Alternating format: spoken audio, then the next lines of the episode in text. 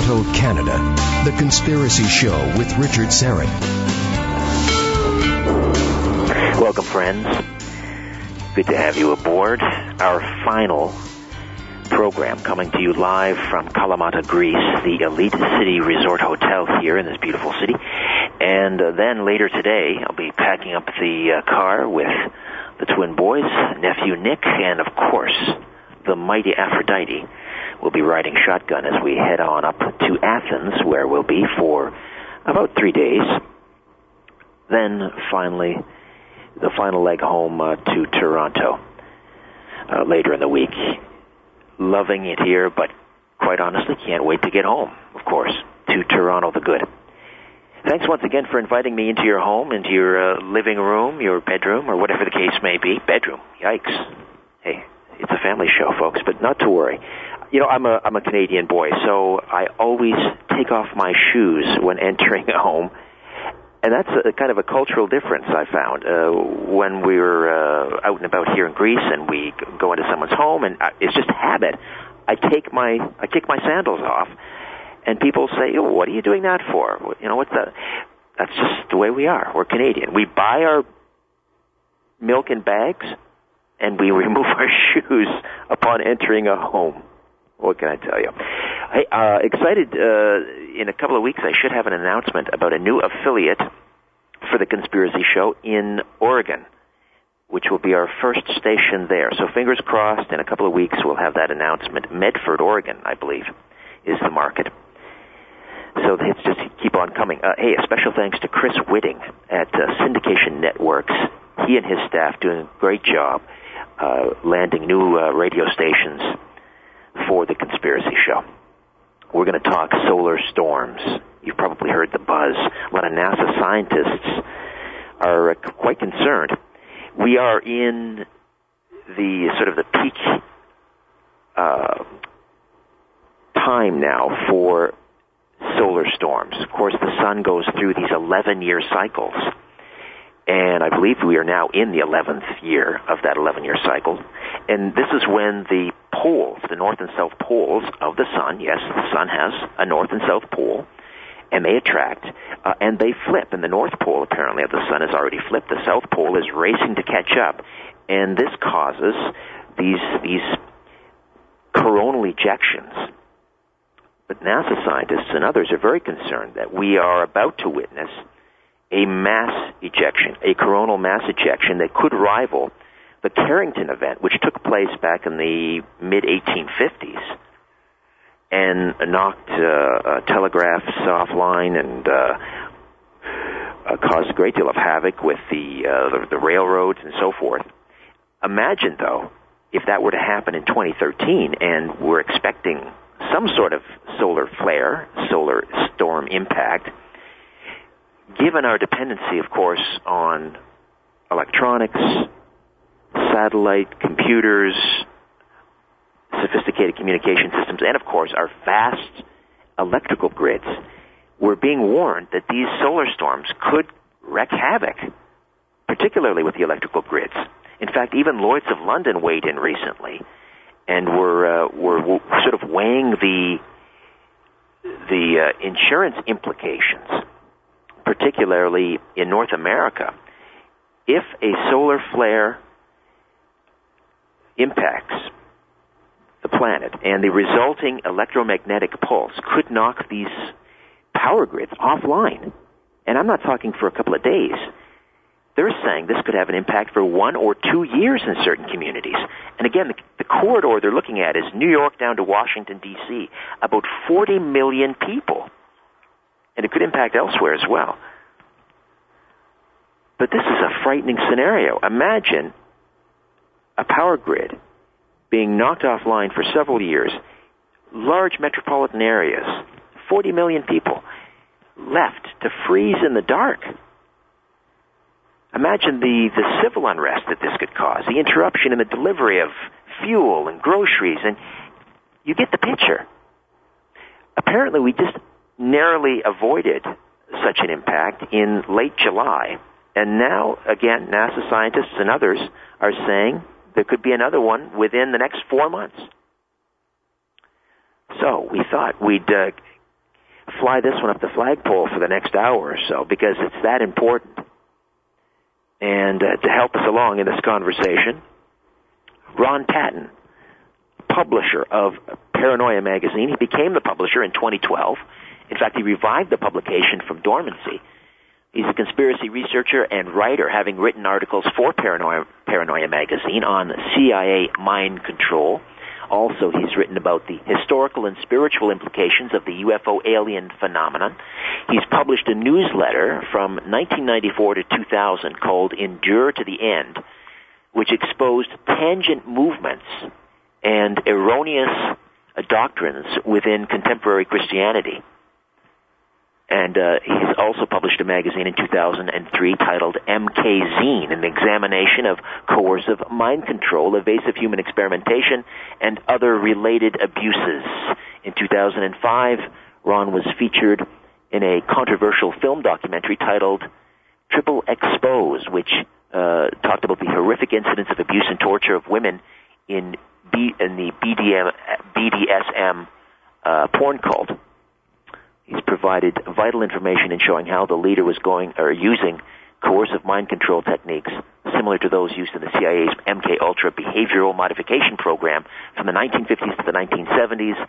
Uh, but as I say, he is now um, at the helm of Paranoia Magazine, and it's always a pleasure to have Ron Patton here on the Conspiracy Show. Ron, how are you? Doing quite well. Thank you for having me on, Richard. Uh, listen, before we get into uh, this uh, solar storm and EMP impact, uh, let's just talk a little bit about uh, the current, the summer issue of Paranoia magazine. What's going on? Uh, what, what do you have on, in, in store this summer in Paranoia? Well, it's um, doing quite well, actually. It, it seems as if each issue gets better and better, and we get a lot of good uh, reviews, which is great for subscriptions. Unfortunately, my my distribution um, is a little down because the distributor I was using just unfortunately isn't working out. So I'm just pretty much relying on subscriptions now, and people can go to paranoiamagazine.com to subscribe. But in this summer issue, we have uh, some very intriguing articles. Um, one called The Return of the Phoenix, The Four Sons of an Intruder Planet by Jason M. Breshears. Um, and then we have Adam Gorightly, who's a very prolific writer for Paranoia, and I think you know him quite well. And he Adam's wrote, a good friend, uh, great guy. A very interesting article called uh, "The Dead Comedian Conspiracy," and so he kind of really gets into you know, looking at some of the premature demises and suspicious circumstances of some of the deaths of uh, various comedians, um, like um, Lenny Bruce and uh, Freddie Prinze, you know, just to name a few. And um, then we also have uh, an article called "A History of Silence," and it's a very um, chilling, riveting article about child trafficking in the United States, and it was written by a uh, MK Ultra survivor by the name of David Shurter from Omaha, Nebraska. And uh, other articles, uh, the DoD's Paranormal Files on Transhumanism and Human Singularity by H. Michael Sweeney, and Victor Thorn wrote an article um, it's fantastic. He did an excellent job in, in doing a lot of very detailed research, and it's called uh, the Boston Marathon bombing. Wag the dog meets a strategy of tension. That's that's quite a uh, an issue. That's jam packed, my friend. Listen, we'll uh, we'll preview the fall uh, issue of Paranoia magazine in just a little bit, uh, but I wanted to get on now to, of course, the the topic du jour, which a great deal of buzz, uh, and understandably so, about the possibility of a solar storm headed our way. Uh, we are in this peak uh, of this 11-year cycle with the sun, and, and scientists are very concerned about a coronal mass ejection that could rival the Carrington event, as I said, of the 1850s. What are you What are you hearing about this? Well, I mean, I, you know, before you told me about what you'd like to discuss on the show, I I did a little bit of research and I looked at some information from NASA and uh, you know some other websites. and it appears that uh, we're going to have some sort of event. We're, we're definitely overdue for it. Um, from my understanding, these uh, significant solar storms occur about every hundred years, and the, the last uh, really big one was in 1859, like you had mentioned earlier, the, the Carrington effect. Um, so if this does occur, then of course it's going to have a devastating impact upon the uh, infrastructure, you know, knocking out power plants and transformers, cell towers, I mean even satellites. So yeah, it's uh, a pretty scary possibility indeed. I mean, let's uh, speculate a little uh, a little bit here, not to raise uh, alarms. Well, we need to raise alarms. I mean, this is a real possibility, but I mean, not to frighten unnecessarily. But you know, as the old saying goes, uh, forewarned, forearmed. What do you think? Uh, you know, would be going on in major metropolitan areas if all of a sudden, you know, the lights went out for an extended period of time? Right. Well, before I I get into that, I just wanted to mention a book. Um, it's uh, a fiction by William Fortune, I believe is his name, and it's called One Second After. It was written in 2009. Again, although the book's a, a fiction, it, it's based on reality in the sense that he put together um, sort of a catastrophe model, which was actually created by U.S. government agencies. And so the premise of the book has to do what if there was um, an EMP or electromagnetic pulse. And in his book, he talks about uh, a nuclear explosion high in the atmosphere, which created this uh, EMP. And that's another way of that's another way of creating an EMP other, other than a solar storm. Listen, Ron, uh, sorry to jump in. Got to take a time out. We'll come back. The music is percolating up. When we return, we'll get into solar storms. Ron Patton from Paranoia Magazine as the Conspiracy Show comes to you live from the Elite City Resort in Kalamata, Greece. Question everything. This is the Conspiracy Show with Richard Syrett.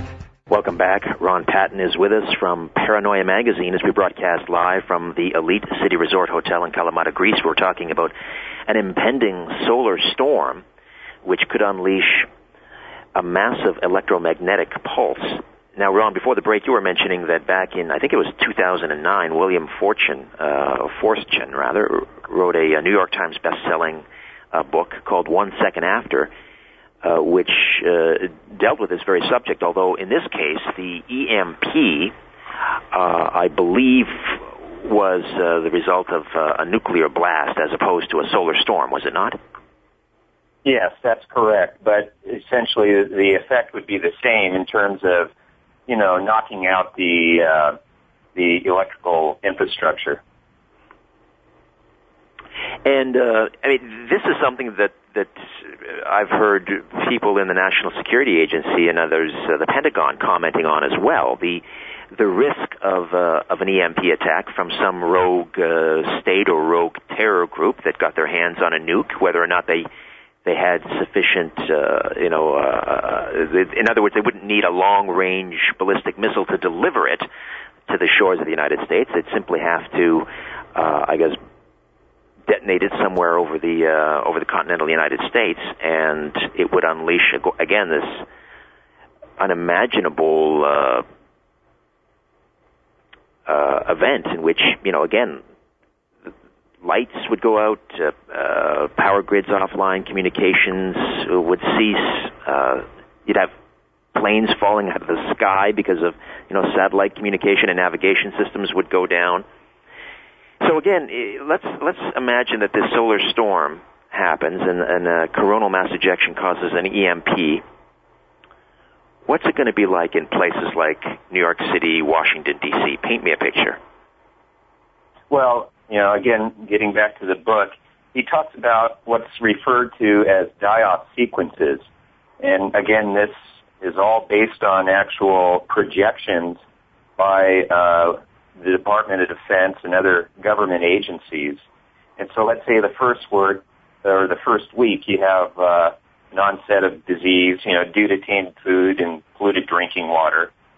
and you have a certain uh, percentage of people getting sick. Some of the elderly uh, that start dying, and then in 30 days you have, let's say, people that are cardiac patients or people that are uh, drug dependent, uh, diabetics. They start dying off, and then of course, uh, as time progresses, it just sort of uh, it becomes exponential, and the projection within the book was a 90% die-off rate, primarily in uh, major metropolitan areas.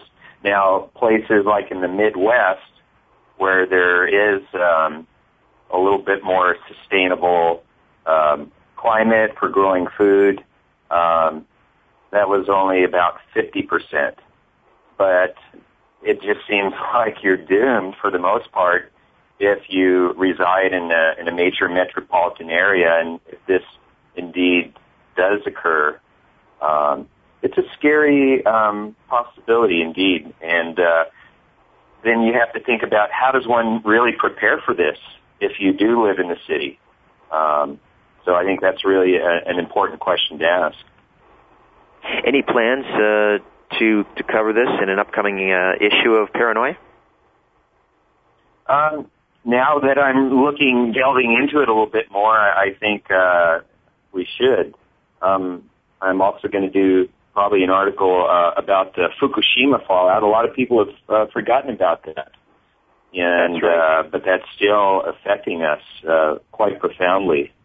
And there's so much cover up regarding the uh, radiation exposure that's occurring all over the planet. I, I, uh, well, just to, to uh, diverge slightly here from a moment on Fukushima, I, I happened to see a press conference online with a spokesperson at the plant and uh, was quite candid and said, you know, we cannot contain this. The situation is dire. And basically threw his hands up at this point. Said, "I don't know what else to tell you." Right, and you know the interesting thing is um, there's a lot of people that have uh, Geiger counters. Um, you know, internationally, they're they're sort of uh, monitoring and, and testing for radiation levels, and uh, it just seems to get higher and higher in, in uh, different remote places. So um, the guy is correct who you know said that at the press conference because it's still affecting us in a very detrimental and profound way. Uh, back to solar storms, and just a reminder: Ron Patton, publisher of Paranoia magazine, joining us here on the Conspiracy Show. You mentioned this this die-off sequence, which is quite uh, morose, obviously, to even contemplate. Uh, but one could imagine that if the United States, uh, for example, was left that vulnerable after such an attack. Uh, you, you know, n- nuclear nuclear missile silos. I'm, I'm, I'm guessing would also go down. They'd be offline. Uh, they'd be wide open to an attack. So anyone who's left would be ripe for total invasion. I would think. Um, yeah, it would appear that way. Um, and I really don't know if there are any have been any type of contingency plans for something like that. But my gut feeling is that um, there are probably some underground facilities that um, are able to sort of uh, survive, you know, um, this type of uh, EMP attack. Um, but for how long? You know, that's the thing because apparently this uh, this could be for not just a few days or a few weeks, but the uh, devastating consequences could last for several months to several years. What are you hearing uh, in terms of? Uh, well, well, let me let me put it this way: we we hear about you know these secret uh, FEMA camps and and plans to instigate or, or to implement rather uh, uh, martial law and people are wondering, well, what are they preparing for? We had reports FEMA buying up um, tons of ammunition, and uh, uh, there were also reports of uh, various U.S. government agencies stockpiling uh, caskets, uh, which led people to wonder again, what are they preparing for? Is this the event, do you think, Ron, that they might be preparing for, this massive coronal ejection? Honestly, I don't know. but it would appear to be, you know, something that's scientifically based. I don't think there's much debate over whether or not it's going to happen. Um, it's just a matter of when and, you know, how devastating is it going to be. Um, you know, some people are making the assumption that the, uh, the electromagnetic pulse will do us in. No, that doesn't, that's not going to affect us. What's really going to be devastating is, again, the decline of the infrastructure, especially in uh, some of the bigger cities. And, um, you know, it's going to be sort of like a domino effect or a cascade of failures, so to speak, where one thing's going to affect the other and, um, there's going to be looting and rioting and, you know, there's just going to be total chaos. And so it would be really hard for me to sort of fathom how martial law would really come into play with this amount of devastation.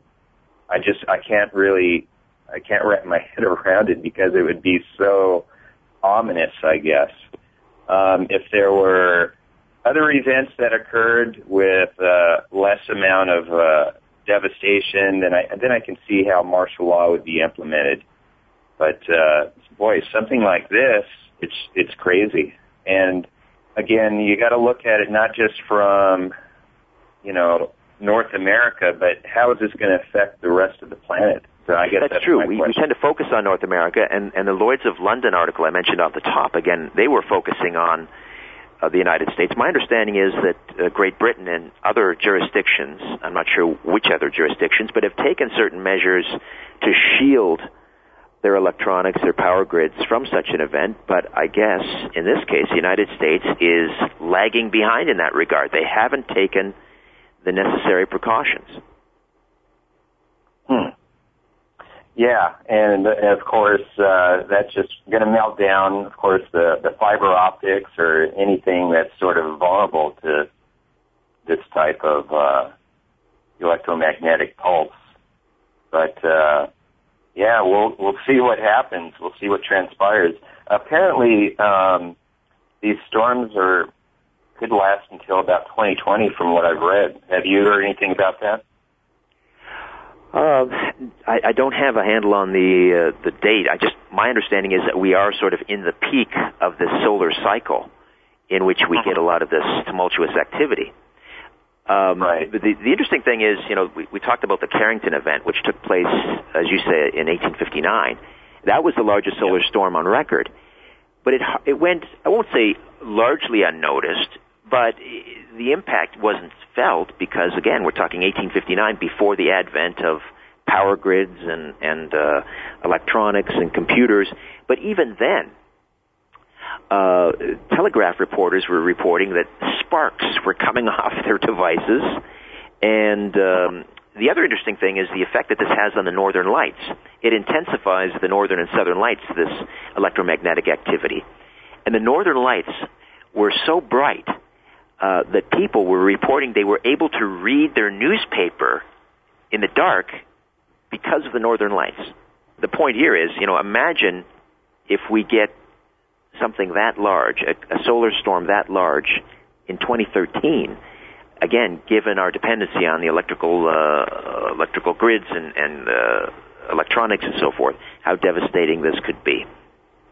Do you do you personally uh, have sort of a survival plan? well, after going through some of this uh, on the internet, doing some research today, uh, that really came to mind. Um, and I think it's uh, something that might be feasible for some people, but I think in general, just because there's so much lethargy and apathy and maybe even fear, that uh, I don't think most people would be um, really serious about putting together a, a you know viable contingency plan. But I think I'm going to definitely look more into it now. I know there's several people that put together like you know 72 hour survival kits, but like something like this, I mean, you have to take uh, definitely immediate action. And, you know, I'm not really sure about how much warning we have too when these solar flares actually occur and, you know, to the degree of if they're really going to create a significant electromagnetic pulse. Um, have you heard anything about that in terms of the, the warning time that's given? Well, we I guess we we are being warned now, but um, you know we we don't really hear about how close you know the the impact was until after the event. Uh, for example, the the last one that we were being told about that occurred at the end of July, I believe it was July 30th. I think it was a couple days later when we were when we were told, well, that was close. so obviously, we we don't know, uh, you know, with any certainty when it's going to hit. It seems to be always right. after the fact that we're told how close it was. But we are being warned now. We're in again. We're in the peak of this solar cycle, this 11-year solar cycle. So this is our warning, I guess. Right. And you know, one, one can hypothesize, you know, quite a bit regarding this. But uh, I guess my question too would be, um, you know, what about uh, vehicles? You know, your, your conventional motor vehicle. Now, is that going to be impacted? Is the carburetor going to be fried, you know, from this electromagnetic uh, pulse? Um, so, if you were wanting to get out, you let's say up to the hills or or somewhere more rural, would you even be able to drive? Well, I, I was just looking at a, a quick summary of uh, William Forstchen's uh, book that you mentioned a second after, and there is a there is a section in there talking about all of these uh, uh, cars, you know, trying to make this desperate escape, and right.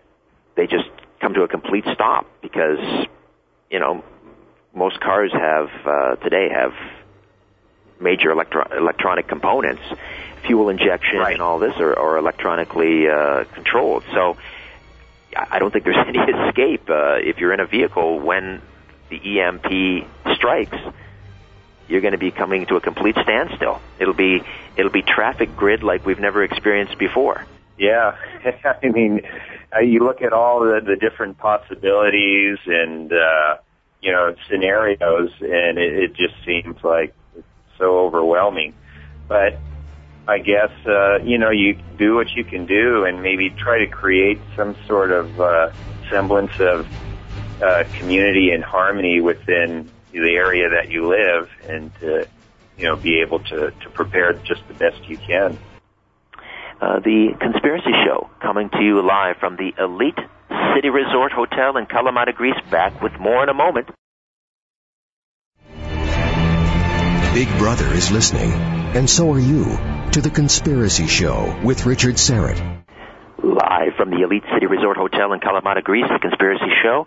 Ron Patton, publisher of Paranoia Magazine, joins us, and uh, Tim Spreen back in studio, my technical producer. Thanks for rolling those uh, phone numbers. Would love to take some calls, ask people how serious they're taking this threat that uh, we could be facing an impending massive solar storm that could lock knock rather uh, power grids offline uh, across North America primarily. Other countries, as I say, Great Britain, apparently have taken uh, some precautions. They've uh, shielded their their power grids, their electronic systems.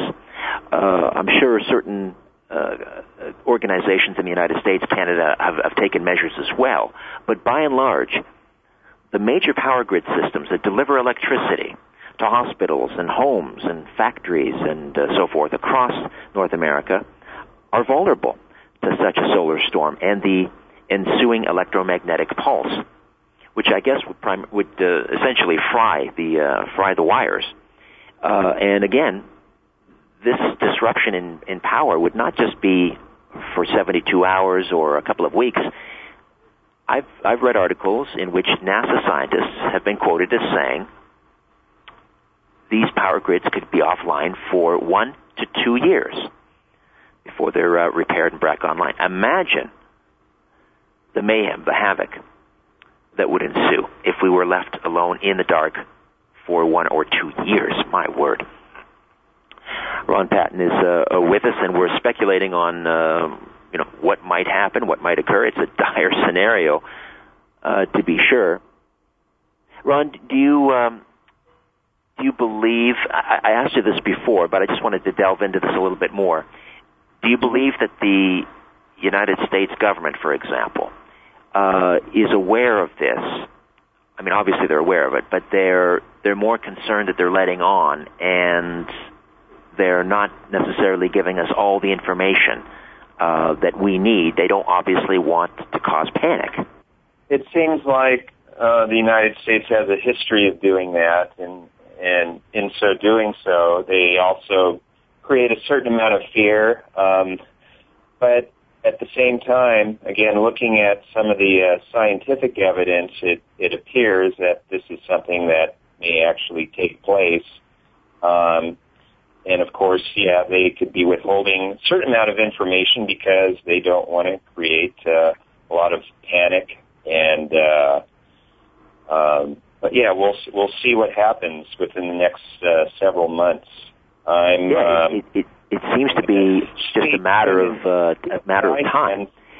Uh, I was saying that we have uh, narrowly avoided one such EMP catastrophe about uh, two weeks ago.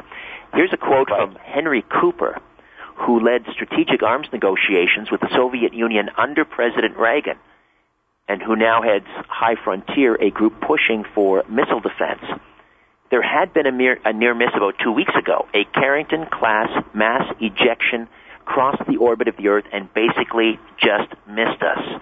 The world escaped an EMP catastrophe. Um, basically, this is a Russian roulette thing, said uh, Peter Vincent Pry, who served on the Congressional EMP Threat Commission from 2001 to 2008, he was referring to the 1859 EMP named after astronomer Richard Carrington that melted telegraph lines in Europe and North America. A Russian roulette thing. Uh, and as I say, they've they've they actually had a EMP threat commission from 2001 to 2008 that shows you they're taking this very seriously. And um, apparently, we just avoided a catastrophe two weeks ago. So yeah, let's see what's in store for the next uh, over the next three or four months, which I guess is sort of the next window that these scientists are, are, are looking for. But it's interesting, you know, you don't see, you don't hear a lot of this in the news. It's it's as if the major news outlets are sort of in lockstep with the um, with the powers that be. They don't want to they don't want to cause panic, so they're just not talking about it. Right. It, it's uh, curiously suspicious as to why they're not really um, putting out a lot of information. And of course, most of this information you're finding on the uh, the internet or through uh, alternative media.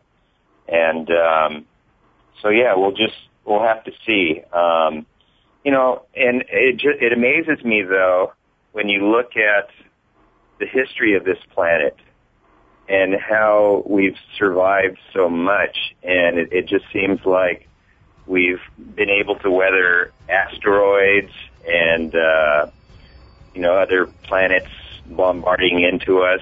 So hopefully there's a, there's a uh, universal force that has a hedge of protection over us because to me that's the only thing that can really um, be able to protect us. Uh, I'm always I'm really amazed that you know the Earth hasn't been significantly destroyed or devastated by now.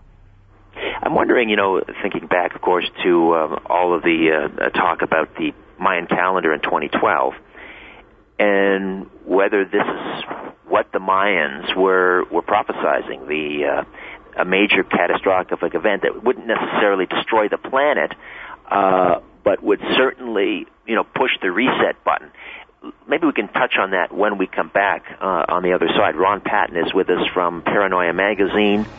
We're discussing solar storms. We'll take your calls as well. Are you taking this threat seriously?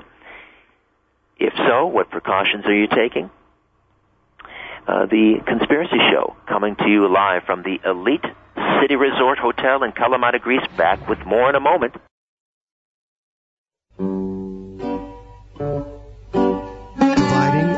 evidence and letting you draw your own conclusions. This is The Conspiracy Show with Richard Syrett. Welcome back. Our final show from the Elite City Resort Hotel in Kalamata, Greece, heading up to Athens later today and uh, departing for Toronto later in the week.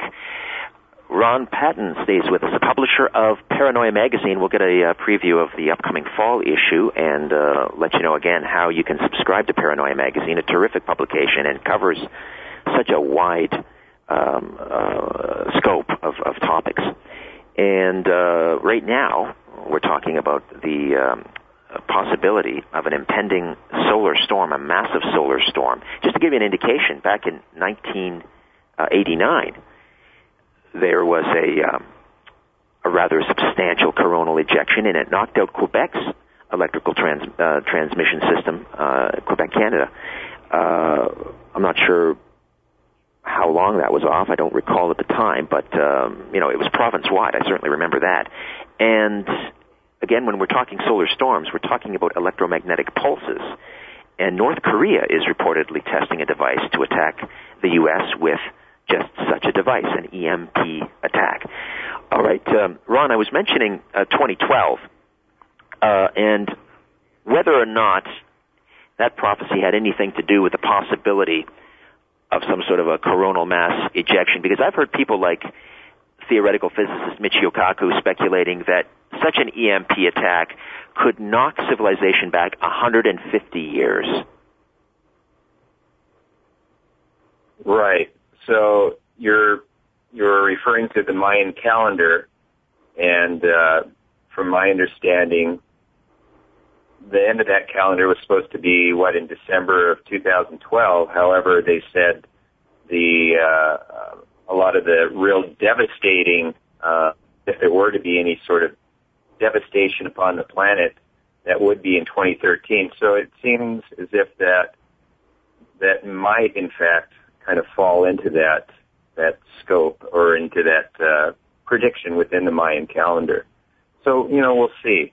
Again, this is all speculative, but uh, um, there have been a lot of uh, very interesting insights through different sources, and uh, yeah, we'll see. All right, let's uh, say hello to Mark joining us on the line from Alberta, Wild Rose Country. Hello, Mark. Welcome to the Conspiracy hey, Show. Hey, Richard. Uh, Tikani, how are you? Wonderful. Kala, kala. Excellent. Um, well, I'm, I've done a lot of research uh, uh, regarding the CME and the, uh, the coronal mass ejections. Um, the the nuclear, uh, it's it's going to be basically an air burst over a city, so it's a very small area that's affected. It's the CME that people need to be paranoid about. Um, any modern vehicle uh, that has a, a lot of computer chips in it and stuff like that are just basically going to be fried. Um, exactly. Yes. Yeah. Now, when you mentioned that it's only going to be sort of local areas uh, affected because the burst would be over cities, Yeah, that's right. Um, Yeah, you're only you're only talking about maybe five, ten square kilometers that would be affected. Um, Well, here's the thing: uh, the actual land area that might be affected by an EMP uh, may be relatively small, but when you look at the interconnectedness of, of power grid systems, uh, for example, you know, a transmission or a trans, uh, a, trans a generating system goes out in, in Quebec, and it affects it can affect people down in you know New York State. So that Oh, it's that interconnectedness of the power grid system that would have me concerned. Yeah, but a, but a, a Carrington event happening in today's day and age would be uh, it would knock us back into the Stone Age. Um, they they say that you know we're six meals away from total chaos. Um, basically, So we're what? We're how far away from total chaos? six six square meals away from total chaos. Six Square. square, yeah, six square meals, exactly. Exactly. That's that's how that's how poorly prepared we are. I mean, Mark in Alberta, uh, your your province has a uh, a wonderful reputation that I admire for self reliance. Mm-hmm. Uh, have you taken um, precautions? Are you a, a bit of a survivalist? Oh, absolutely. I'm a fifth generation Albertan, um, and so all my family was originally farmers. I have uh, a large stockpile, as they say, the, the the three B's: beans, bullets, and band-aids. I'd not heard that. The No. three B's: beans, bullets, and band aids. That's right. Yeah. And uh, uh, do you have a, a how many months uh, supply uh, of food and water do, do you have? Um, well, I, maybe at the house here uh, in the city, maybe about a month. Um, but I wouldn't let it go that long. We would head to the family ranch um, up near the mountains. Uh, much more sustainable, um, better security. Um, honestly, if, if if people do research on this type of thing, um, you're the whole bugging out thing. You know, grab your backpack and go live in the bush isn't going to work. The uh, staying in your house, um, thinking that your neighbors will be your friends for, you know, a year isn't going to work. People will do anything to feed their kids. Uh, people will do anything to stay warm. Um, everything from if you got a wood burning fireplace, you know, people are going to see that. Uh, they're going to come looking for heat in your home. You name it. So you're you're opting for the uh, get out of Dodge. Oh, absolutely. Scenario. Absolutely. Yeah. Yeah. I live in uh, I live in a, in a in a fair sized city. You know, maybe a couple hundred thousand people but uh, um, it's it, it would be absolute chaos. Um, if you look at the at the floods in High River, Alberta, um, it's still absolutely uh, a gong show there. People, if if it wasn't for the Red Cross, bless their hearts, uh, stuff like that, uh, people would be would be dying, and that's just from a flood. Yes, yes. It's you know it's true. They say that oftentimes people are at their best when things are at their worst. But that's over a fairly short period of time, maybe a couple of weeks, a couple of months at best. But what happens if the lights go out for several years? It's and scary. we'll see. It's scary. Mark in Alberta, great to hear from you. Thanks for checking in. Thank you, Richard. Enjoy the rest of your vacation. Will do. All right, back to Ron Patton, publisher of Paranoia Magazine. Ron, while time allows, let's uh, take a quick look at the f- upcoming fall uh, issue of Paranoia. Okay, I just uh, wanted to just briefly mention that we had the uh, Paranoia Con July 20th and 21st here in San Diego, California. And if people want to take a look at uh, some of the speakers, and uh, I believe there's some video footage of that, they can uh, go to paranoiacon.com we had uh, Adam Gorightly, Ralph Epperson, Olav Phillips, Dean Haglund from the X Files there, just to name a few speakers. So uh, yeah, go check that out. But uh, for our upcoming fall 2013 issue, uh, some of the articles that we have featured are going to be the secret war on human consciousness. Is the Dalai Lama a CIA asset? Of course, that's going to be that's interesting. very controversial. Um, and then we do have a uh, an article dealing with the JFK, JFK assassination called Dealey Plaza and the Dream by Mack White, who's a, uh, a comic illustrator and a radio show host um, who was uh, who grew up in Texas, and so it's sort of about his uh, take on it when he was a, a youngster. And then we have uh, an article by uh, Marie D. Jones and Larry Flaxman, uh, both of whom I believe have been on your show. And it's Yeah. called Good Vibrations, The Healing Effects of Resonance. Oh, And yeah. uh, another um, article is The Big Data Street Fight, Turf Wars in the Shadows. And uh, that has to do sort of about, uh, it deals more with uh, surveillance issues and the uh, Eric Snowden affair. Um, so it's a, a very timely article. And then we have uh, an article dealing with Hollywood mind control, and that's by uh, Jamie Henshaw. So those are just a, a few articles for the uh, upcoming issue. And uh, again, if people want to check out the website, they go to www.paranoiamagazine.com.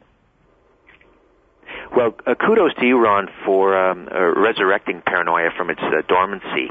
Uh, you know, the timing couldn't have been better. I, I, I can't think of uh, a time when we needed a publication like Paranoia Magazine more than we do right now. I mean, you've you've just sort of come brought the paper or pr- brought the magazine back online when when we need it most. Uh, what, what kind of response are you getting from from people? Um, we're getting really good response, and uh, subscriptions are are going up. It seems like with uh, each issue that we put out, and we are uh, quarterly, so we come out four times a year. But uh, I'm never um, short of having enough articles or writers wanting to uh, submit their uh, pieces to uh, Paranoia. And so, you know, we also try to uh, disseminate the information through multimedia. So not only do we have hard copy, but we're also going to be putting uh, Paranoia online as well for people to check out. And uh, we're going to be also doing a, a radio show here in the not too distant future called appropriately Paranoia Radio, and uh, Adam Gorightly will be the host. Oh, wonderful! Um, hey, that's great news. Trying to go at different levels. Well, you picked a good man with Adam Gorightly. Uh, he's a terrific guy and very knowledgeable. Uh, you mentioned uh, in the upcoming issue uh, you're going to touch on the, um, uh, the, the the Snowden affair, and and uh, since that broke, I mean, you and I have not chatted uh, for several months. Uh, I'd like to get your, your your take on on that situation, just in the couple of minutes that remain. Right. Well, um, I, I remember when it first came out, and for the most part, I I really thought it was more of a diversion or a distraction because from you know what I read and what he was uh, you know putting out, you know, I just felt that well, what's there's nothing new under the sun really of what he was exposing, and uh, you know, echelon and, and the uh, type of surveillance that have been going on for the past 30 or 40 years. Um, again, this has been happening for quite a long time, and I think when you start having so much um, press coverage on a subject like this, I think there's really something else that's going on, and uh, so that's pretty much my my take on it. Um, but it also seems like within the NSA and the CIA there might be some sort of uh, um, confrontation going on in, in terms of uh, surveillance. So I, it's almost like a smoke and mirror game to me. In other words, these alphabet intel groups, the NSA, the CIA, the FBI, uh, they're I guess, behind the scenes in some sort of a turf battle. Uh, and so perhaps the CIA was using Snowden uh, as a as a as a tool to to embarrass the the national security agency. Is that the idea? Yeah, I mean that's what I have concluded for the most part.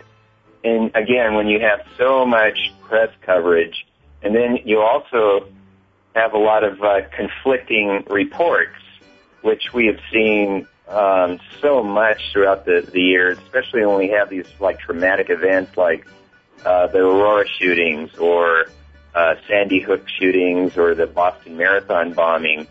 You know that there's some sort of social engineering going on, and so I think uh, for the most part, uh, the, the whole Snowden affair is sort of along those lines as well. All right. Well, we'll look forward to reading about that in the fall issue of Paranoia Magazine. Ron Patton, publisher, thank you so much for joining us tonight. It's been my pleasure, Richard. Thank you for having me. All right, Ron Patton. Hey, the website, your portal to the conspiracy show, www.richardsyrett.com. Say hello on Twitter at Richard Syrett, and as always, follow the truth wherever it leads.